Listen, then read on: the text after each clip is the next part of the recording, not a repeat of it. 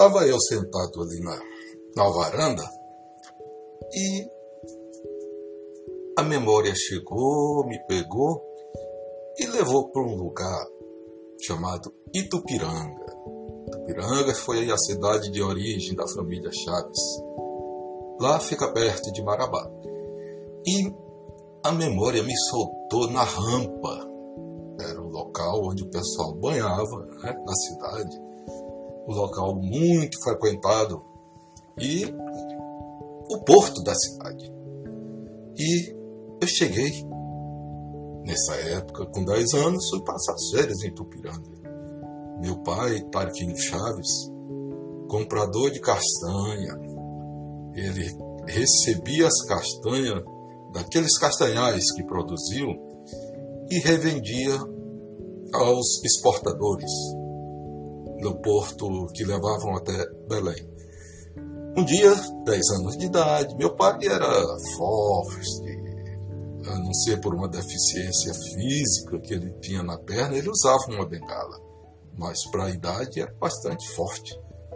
Forte, caboclo forte, criado na base do leite de castanha, das caças da época, das carnes sem agrotóxico. Então era aquele caboclo típico mesmo da, da, do, do, da região tocantina.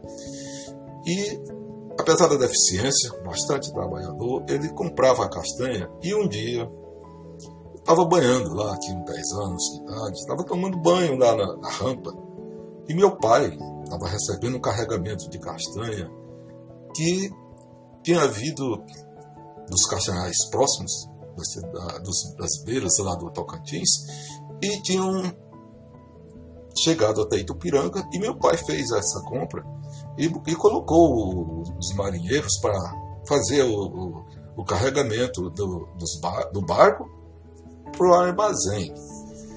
E eu aproveitei lá com meu pai, fiquei tomando aquele banhozinho lá no Rio Tocantins, 10 anos de idade, cabeça só mesmo para brincar.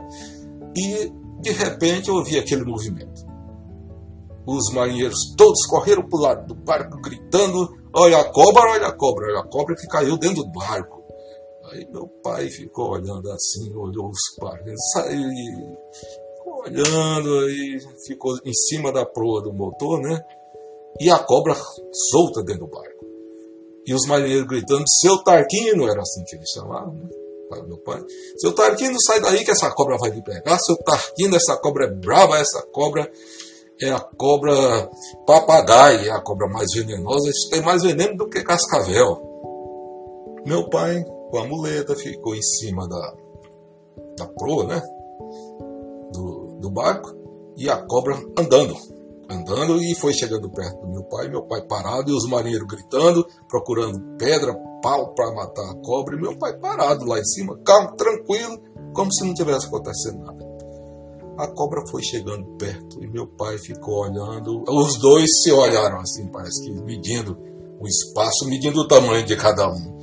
Aí meu pai olhou, ficou olhando. A cobra parou, de repente a cobra parou. Parou e se preparou para dar o bote na perna do meu pai, a perna do meu pai. Meu pai olhou, deixou a cobra chegar mais perto, devagar, levantou a bengala a bengala dele tinha uma ponta de ferro, né? Porque pra, era que tinha contato com o chão para não haver desgaste da madeira. Era aquelas bengalas antigas feitas de, de piqui, de pau de piqui. Madeira bastante resistente. Então, a ponta tinha um. Era de ferro, era uma ponta de ferro. Era revestida com ferro.